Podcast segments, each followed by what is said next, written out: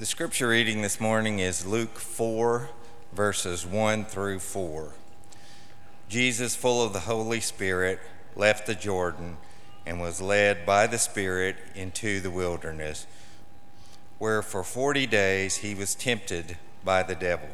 He ate nothing during those days, and at the end of them he was hungry.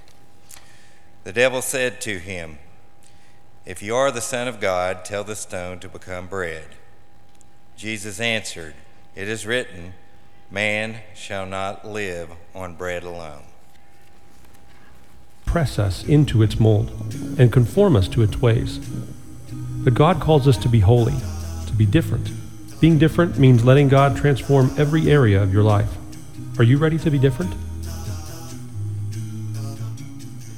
Today we're wrapping up our series called Be Different. It's such an important calling on our lives. As Paul writes in that scripture that was just on the screen, Romans 12, don't be conformed to the pattern of the world. Don't let the world press you into its mold. Don't think like the world thinks. Don't live like the world thinks. But be transformed, be different, be changed by the renewing of your mind. And that's something that God does in us and through us as we partner with God in renewing the way we think, renewing the way we see the world, the way we see Him, the way we see ourselves. We are called to be different. And it's not a difference that says, I'm better than you, I'm better than people in the world. Not at all. It is a difference that says we are consecrated, we are set apart, not for any other purpose other than the purpose of God, the glory of God. We are called to be different. I hope that you have received this series and the passages that have spoken into this series with a receptive heart that you will answer that call to be different, to be different as a, a mother, a father, a friend, a, a, a child, a, a, grandparent, a worker, a, whatever role you find yourself in, that you would be different for God's sake and for the advancement of the kingdom. If you have a Bible, you might turn to Luke chapter 4. That will be our text today. Luke chapter 4, the temptation of Jesus. We've all been there. We've all been at a restaurant, maybe with family or friends, maybe with coworkers that were a little worried about their impression or our impression on them, or maybe even a, a date or a first date. You're a little nervous. Maybe you're at a restaurant you haven't ever been in before, and the server comes and takes your drink orders for the table, and then he or she goes away, and you know that's when the clock starts. You have to order something. So you grab the menu and you're scanning the menu, and all of these thoughts are flooding your brain. What do I want? Do I want this? Do I want that? What sounds good? How much does this cost? How many calories are in this? Should I get the salad? all of these thoughts are going through your brain. Does anyone else ever get order anxiety? You know what I'm talking about. They're going to come back, they're going to ask me what I want, and I'm going to have to give some kind of order. We, we order we order like it's the last meal we're ever going to eat. We feel that pressure that, you know, I got to get this right. I got to get this right. And now with menus, there's so many choices. By the way, do you know what the world record is for the largest menu? And I don't mean like physical largest menu. That would be kind of weird, wouldn't it? like giant menu. No, the most choices. 1,800 choices on this menu. That's right. It's a restaurant in Budapest, Hungary. Some jokes write themselves, right? this restaurant is in Hungary and it has the largest menu. Maybe you know what it's like to be faced with that question what do you want? That's the question I want you to wrestle with this morning. And it has nothing to do with what you want for lunch today or the next time you go to a restaurant. It's a more profound question. What do you really want? What are you looking for? What are you searching for? What are your highest pursuits and the deepest longings of your heart? Where do you find meaning and purpose? What is it you really want? That's a pretty difficult question sometimes. Depends on the day, depends on what's going on, depends on what I've been through or what I'm about to go through, how I'd answer that question. But I think when we step back and we look at that question, and we really examine our hearts, the longings of our hearts, I think many of us can relate to what Paul wrote in Romans chapter 7. Maybe you've heard this passage before. Romans 7, verse 15. I do not understand what I do, for what I want to do, what I desire to do, I do not do. But what I hate, that's what I do.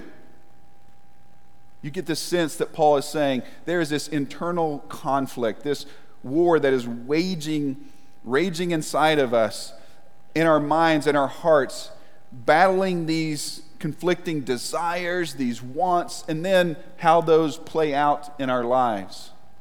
What do I really want? Well, I don't know. I know what I should want, but sometimes, if I'm honest, this is what I want. I want what the world offers. I want to be rich. I want to be well known. I want to be comfortable. I want to feel secure. But I know I should want the things of God. And when I read scripture and I see the kingdom of God revealed to me, these wants over here don't always align with what the kingdom of God is. So, what do I want? I don't know. What I want, I don't always act on, I don't always do, and then what I do is not always what I want. I'm just confused. Maybe you understand. Maybe you can relate. Paul continues in that passage in Romans 7. So I find this law at work. Although I want to do good, evil is right there with me. For in my inner being, I delight in God's law in the deep recesses of my heart, I really do care and desire the things of God.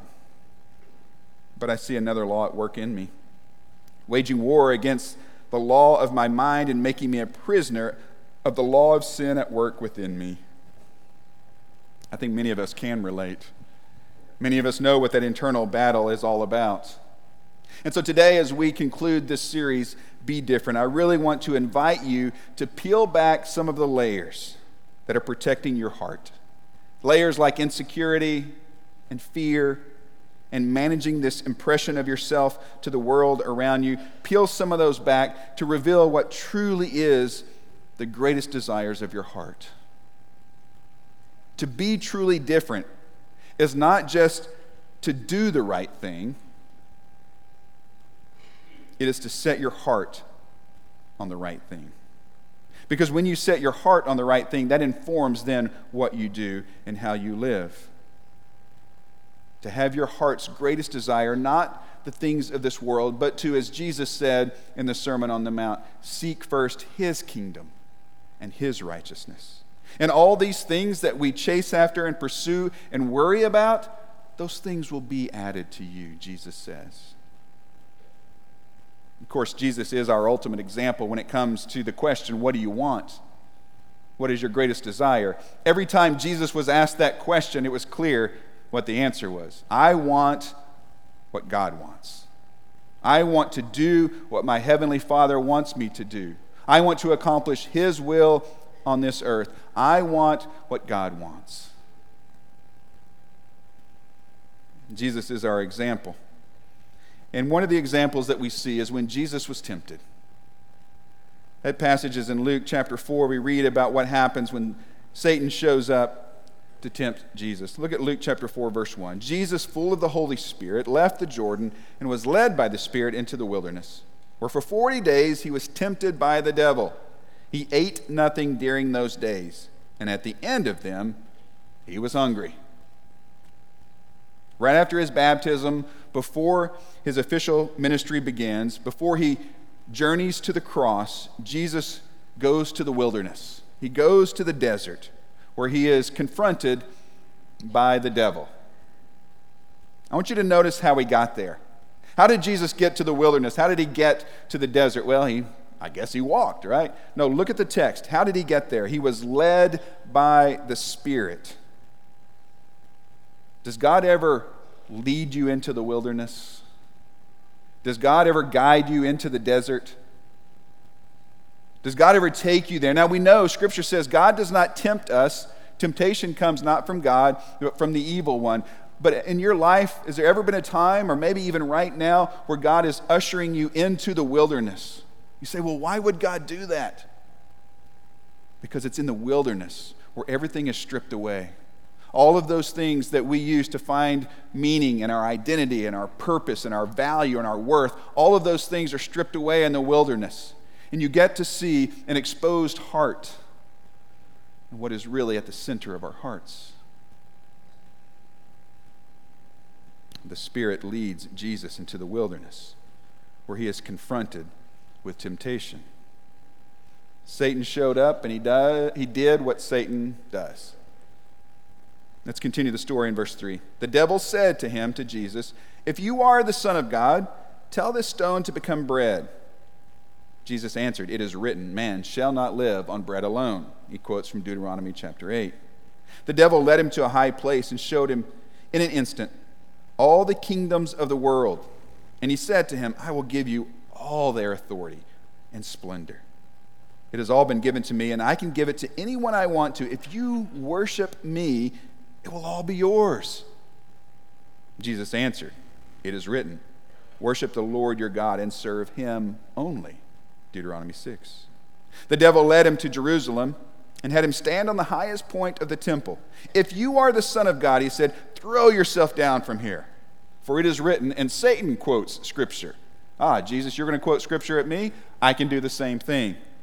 He will command his angels concerning you to guard you carefully. They will lift you up in their hands so that you will not strike your foot against a stone. Jesus answered, It is said, Do not put the Lord your God to the test. Deuteronomy 6. And when the devil had finished all this tempting, he left him until an opportune time. I read that to mean Satan wasn't done. The devil wasn't finished with Jesus. We know he always comes back. Temptation is always there. But as you look at this experience, this encounter between Jesus and the devil, you see a few things. First of all, the nature of these temptations the lust of the flesh, the lust of the eyes, the pride of life. Really go back and you can almost categorize each of those temptations in those areas the lust of the flesh, the lust of the eyes, the pride of life. The trifecta of lethal sins that humankind has struggled with since the garden the devil was offering Jesus a shortcut, a shortcut to personal satisfaction. He was appealing to Jesus to act independently from God and God's plan. It's almost like the devil was saying, Jesus, I can give you an easier way to do what you came to do.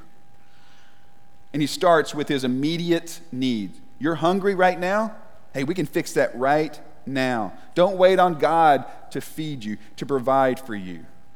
Hey, you want influence in this world?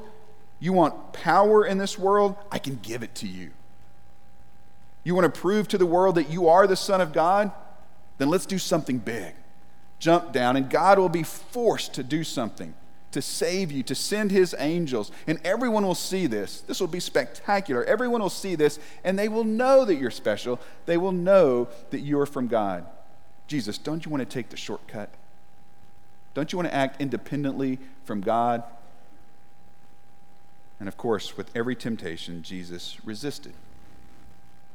And as he resisted every temptation, I think he gives us the blueprint for doing the same. Consider Jesus' condition. Look back at verse 1. He was full of the Holy Spirit. He was full of the Holy Spirit, but he was empty of physical substance because he ate nothing for 40 days. And then we have one of the most clear understatements in all of Scripture he was hungry. of course, he was hungry. Yes, he was divine. He participated in the identity of God as the Son of God, and yet he put on flesh the incarnation. Jesus lived among us. He lived in the flesh. He got hungry. He got tired. He was hungry. Jesus denied himself of physical food, the very thing that we all know sustains life. He was weak, he was hungry, he was depleted, but he was being fed by God. And that's why, with each temptation from the devil, what does Jesus say? How does he respond? He gives a response based and grounded in the Word of God. It is written. It is written. You see, when you're pressured, when you're in the wilderness, when your heart is laid bare before the world, before God, when times are tough, what is inside of you comes out of you. And although Jesus physically was empty, he had not eaten for 40 days. Although he was physically empty, he was full of the Holy Spirit. He was feeding on the Word of God and the will of God. And when he was pushed in a corner, what came out of Jesus? The Word of God, the will of God. He wasn't empty at all. And here we are, living our lives to consume the things of the world going around accumulating all the things in this world that the world tries to convince us will make us happy, will make us complete, will make us feel fulfilled, will make us feel good about ourselves. Because isn't that the goal of life, to feel good about yourself? And so we fill ourselves up. And yet somehow we continue to hunger. Somehow we continue to search. I like what the great philosopher R.J. the raccoon said in Over the Hedge. As he was trying to convince his animal buddies when they needed food that they should go over the hedge into the neighborhoods where the people live because people have an abundance of food. Here's what he said They've always got food with them. We eat to live, talking about animals. These guys, they live to eat. Think about that phrase live to eat. Isn't that so true? And it's not just food, right? It's funny. Have you ever thought about the language we use to describe how we live our lives? You know, companies produce must have products and they have big advertising budgets. And how do they refer to all of us? We are consumers. That's what we do, we consume. And sometimes we sit on the couch and we stare at a screen and we watch show after show after show from our favorite streaming service. And we call that something. What do we call that? Binge watching. And then in life, as we encounter people and situations and experiences, how do we assess or critique those things as to how satisfied we are? Do you understand how we live our lives? We are consumers who binge on the things of the world looking for satisfaction. And we just repeat the cycle over and over. This world provides a huge menu of endless options. And we sample a little bit of everything, looking for what will truly satisfy us, what will meet our greatest needs and hungers. Now, look at that lifestyle, look at that way of life, and say, how does that align with the kingdom of God? How does that align with how Jesus lived? I really appreciate what Jon Tyson said in his book, Beautiful Resistance, that's informed this sermon and really this whole series. He said this The greatest enemy of hunger for God is not poison, but apple pie. it is not the banquet of the wicked that dulls our appetite for heaven, but the endless nibbling at the table of the world. Isn't that interesting? He says it's not necessarily Satan and evil and wicked things that pull us away from God, although that certainly happens. For most of us, it's just this constant, steady diet, consuming the things of the world. Sometimes even good things. I mean, let's face it, apple pie is a good thing. Sometimes the things that this world produces and offers are not bad things, and yet we try to find satisfaction and fulfillment in them. And we center our entire life around the pursuit of those things. It comes back to that same question What do you want? Do you want to be successful? Do you want to be happy? Do you want to be comfortable? Do you want to feel secure? Do you want to be in control? Do you want pleasure? Do you want to be well fed? Maybe literally well fed. Or do you want the things of the kingdom? faithfulness, mercy, truth, love, justice. What do you really want? As you are confronted each day with this endless array of options and choices, where do you land? What do you order? What are you hungry for? As I think about that question, I think that's where we get in trouble sometimes. Because that question, what do I want, often sends us into that endless loop, into that tangled web of, well, this is what I desire, but it's not what I do. It's what Paul described. I don't do what I really want to do, I don't pursue the things I really say are important to me. So maybe there's a different question. Maybe there's a better question. Rather than what do I want, maybe the question should be what does God want? What does He really want? Jesus withstood those temptations and he began his ministry. And along the way, he encountered several different people. One of those people he encountered was a Samaritan woman. He was a Jewish rabbi, a man talking to a Samaritan woman, crossing all kinds of social lines, political lines, religious lines. That's what Jesus did for the sake of the kingdom, to share the gospel, the good news about God. He's talking to the Samaritan woman, and he's using his context. He's using what he sees around him. In this case, it's a well, it's water, and he offers her living water. It fits so well with what we're talking about. Do you want water so that you never have to thirst again? Do you want to find fulfillment? Do you want to truly be satisfied? And we don't know much about this woman, but just from the few details in the text in John chapter 4, we know that she has had several relationships with men. And the implication is well, maybe she's searching for fulfillment and happiness and identity in those relationships. And for whatever reason, and we don't know why, they don't last. They aren't sustained. And Jesus comes along and he says, You really want to be satisfied? Then stop looking at these things. Stop going over here. I can give it to you, you will never thirst again. And the light bulb goes off, and she realizes who he is, that he's genuine, that he's real, that that's a true offer. And she is so excited, and she goes off to tell anyone who will listen that I found the source of living water. What we've all been looking for. Well, as you continue reading in the story, the disciples who were away, maybe they'd gone into town to get food, they come back, they see Jesus talking to this woman, they're a little surprised. But after she leaves, they say, Hey, Jesus, are you hungry? Do you want something to eat? We, you know, we just came back with some food. Are you hungry?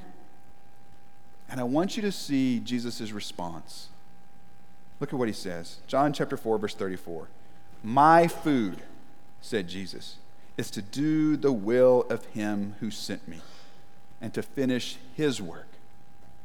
Jesus, are you hungry? Well, yeah, probably physically, he was hungry. But he said, You know what? That's, that's not important. Let me tell you what really nourishes me. Let me, let me tell you what really sustains my life. It's doing the will of my Heavenly Father. That's my food. That's what keeps me going. That's what I crave. That's what I hunger for. That's my desire. More than anything else in all the world, I want to do the will of my Heavenly Father, to finish the work He gave me, to live for His praise and His purpose. Let me ask you, what would it look like? What would your life look like if your greatest desire was to do the will of God? Imagine if your greatest source of life and nourishment was aligning your life with the will and the work of God in this world. How would your life be different? How would your family, your marriage, your relationships be different? How would the way you approach work, how would, how would the way you make decisions be different if you truly hungered for the things of God? What if the desires of God's heart were, in fact, the desires of your own heart? What would that look like? Jesus said at the beginning of the Sermon on the Mount that beatitude, Matthew 5, verse 6, blessed are those who hunger and thirst for righteousness, for they will be filled. For what do you hunger? What are you looking for? What do you want? Do you want the things that God wants? Maybe it's time for some of us to reorder our longings, to realign our true desires to reflect the heart of Jesus. How do we do that? Where do we start? How do we change our appetite? You know, if you've been eating something that tastes good for a long time and now all of a sudden you have to learn to like something different, it's not always easy, is it? Well, maybe we need to start where Jesus started. Back to that story in Luke chapter 4. Maybe we need to start with seeing what it's like to deny self. Jesus was led by the Spirit into the wilderness, into the desert, where he did what? Yes, he was tempted by the devil, but what was Jesus doing? He wasn't eating, he was fasting. He was denying himself. You say, well, why would he do that? Wouldn't he need his strength to face the devil? Wouldn't he need to be physically strong and mentally with it to be able to face those temptations? Yeah, if we're thinking in physical, human terms, probably. But Jesus said, My food is to do the will of my Father in heaven. Jesus may have been empty of food, but he was full of the Holy Spirit. He did without so God could do great things within him. You see, to be filled with the Spirit means first to be emptied of self. And maybe that's where we start. And that is probably not what you want to hear because that's certainly not what I want to hear. Denying self is not something that is easy to do. You want to be different? Talking about being different. You want to be different? Deny yourself. Go down that path for a while. People don't understand it, people avoid it.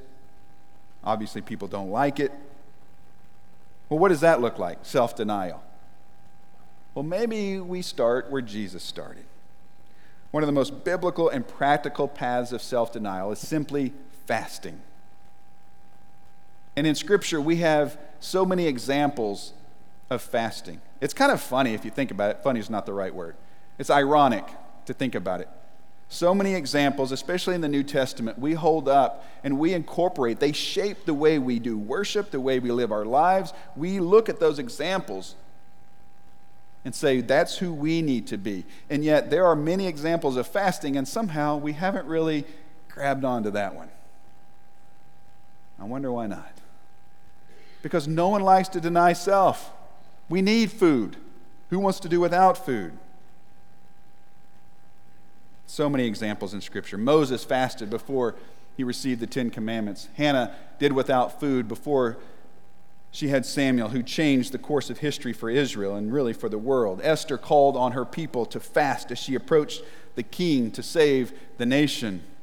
Anna, the prophet, was present in the temple day and night, worshiping, praying, fasting, and God allowed her to see the Messiah. Luke chapter 2. Jesus fasted for 40 days. Jesus talked about fasting in the Sermon on the Mount. When you pray, when you fast. He says, when you fast, don't look so solemn so everybody will notice and think you're so holy and religious. He says, when you fast. Paul and Barnabas, before they choose elders in many of the churches in Acts, what do they do? They pray and they fast. Every fast was an opportunity to deny self and seek God. But as I said, self denial, that's a, that's an anti value in our culture. That's a, that's a way to be truly different. Why would you deny yourself of something you want, of something you need? But fasting is something else. In many ways, it is an on ramp to realigning the desires of your heart. It's emptying yourself. It's making room for God to fill you up with the Spirit, I think. That's an oversimplification but you get the gist of it. And there's nothing magical about the process of fasting, the physical process of fasting, but I think God shows up in those moments. He reveals himself and his will to us so often in those moments. In those moments, we are in the wilderness and our heart is laid bare.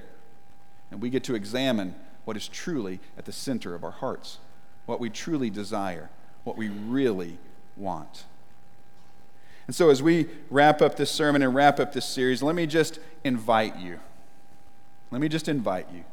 Will you consider making a commitment to fast this week? Now, we as a congregation, we have called on the congregation to do collective fast before. Before we select shepherds many times, before we enter into a, a new chapter or a new phase or something big is coming up. So, so this isn't a collective fast in that sense. I'm not going to say, okay, on Tuesday from this time to that time. It's up to you. You set the parameters. You know your schedule. You know your situation. Let me just invite you to consider the possibility of self denial for a time. Maybe it's a day, maybe it's half a day, I don't know. Again, I'm not going to check up on you. I will be fasting some this week. I would just invite you to join me. And in that time, to really open up to God, to spend time in God's Word, to spend time in prayer, to truly seek the voice of the Lord. If you just go through the day without food and, and don't really take advantage of that time, if you don't really talk to God, if you don't really listen to God, what good has it done? And we're not talking about intermittent fasting for health reasons or diet reasons.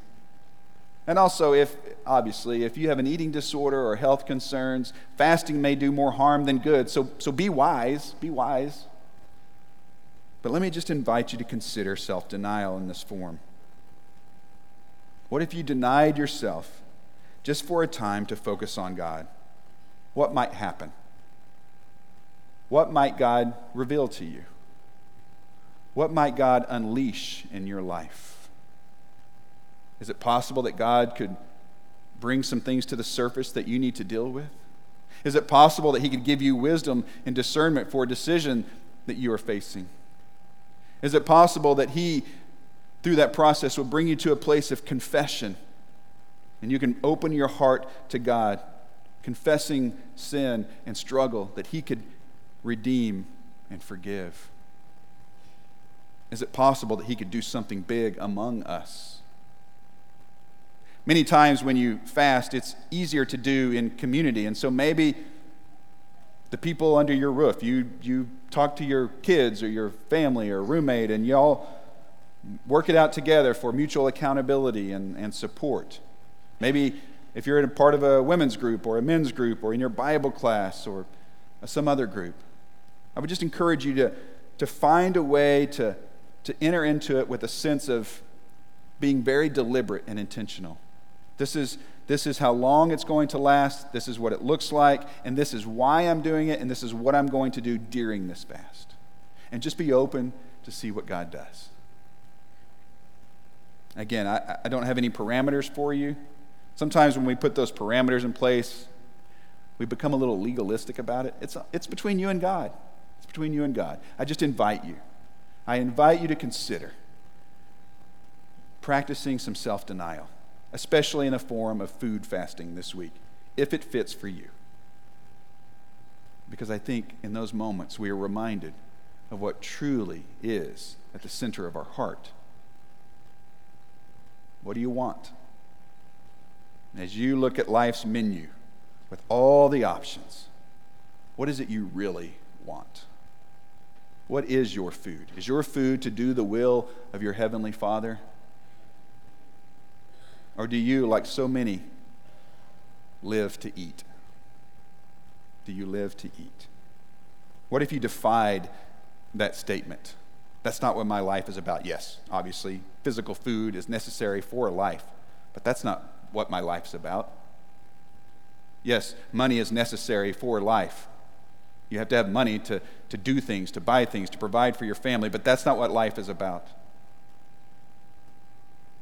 What is your life about?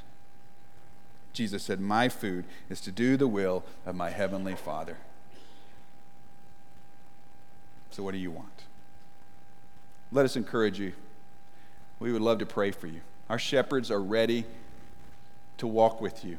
In just a moment, we're going to stand up. And if you would like for our shepherds and their wives to lift you up in prayer, there are a couple of them will be in the parlor, a room right behind me in this hallway. You can go there. They will encourage you, they will pray for you take advantage of that resource. Or we'll pray for you down front as a church family. Maybe today you're ready to make that decision in front of family, friends, this church family, declaring your faith that Jesus is the Son of God and that you want to be clothed with Christ, baptized into Christ. We would love to celebrate with you today. If there's something we can do, we invite you to come as we stand and sing. Let's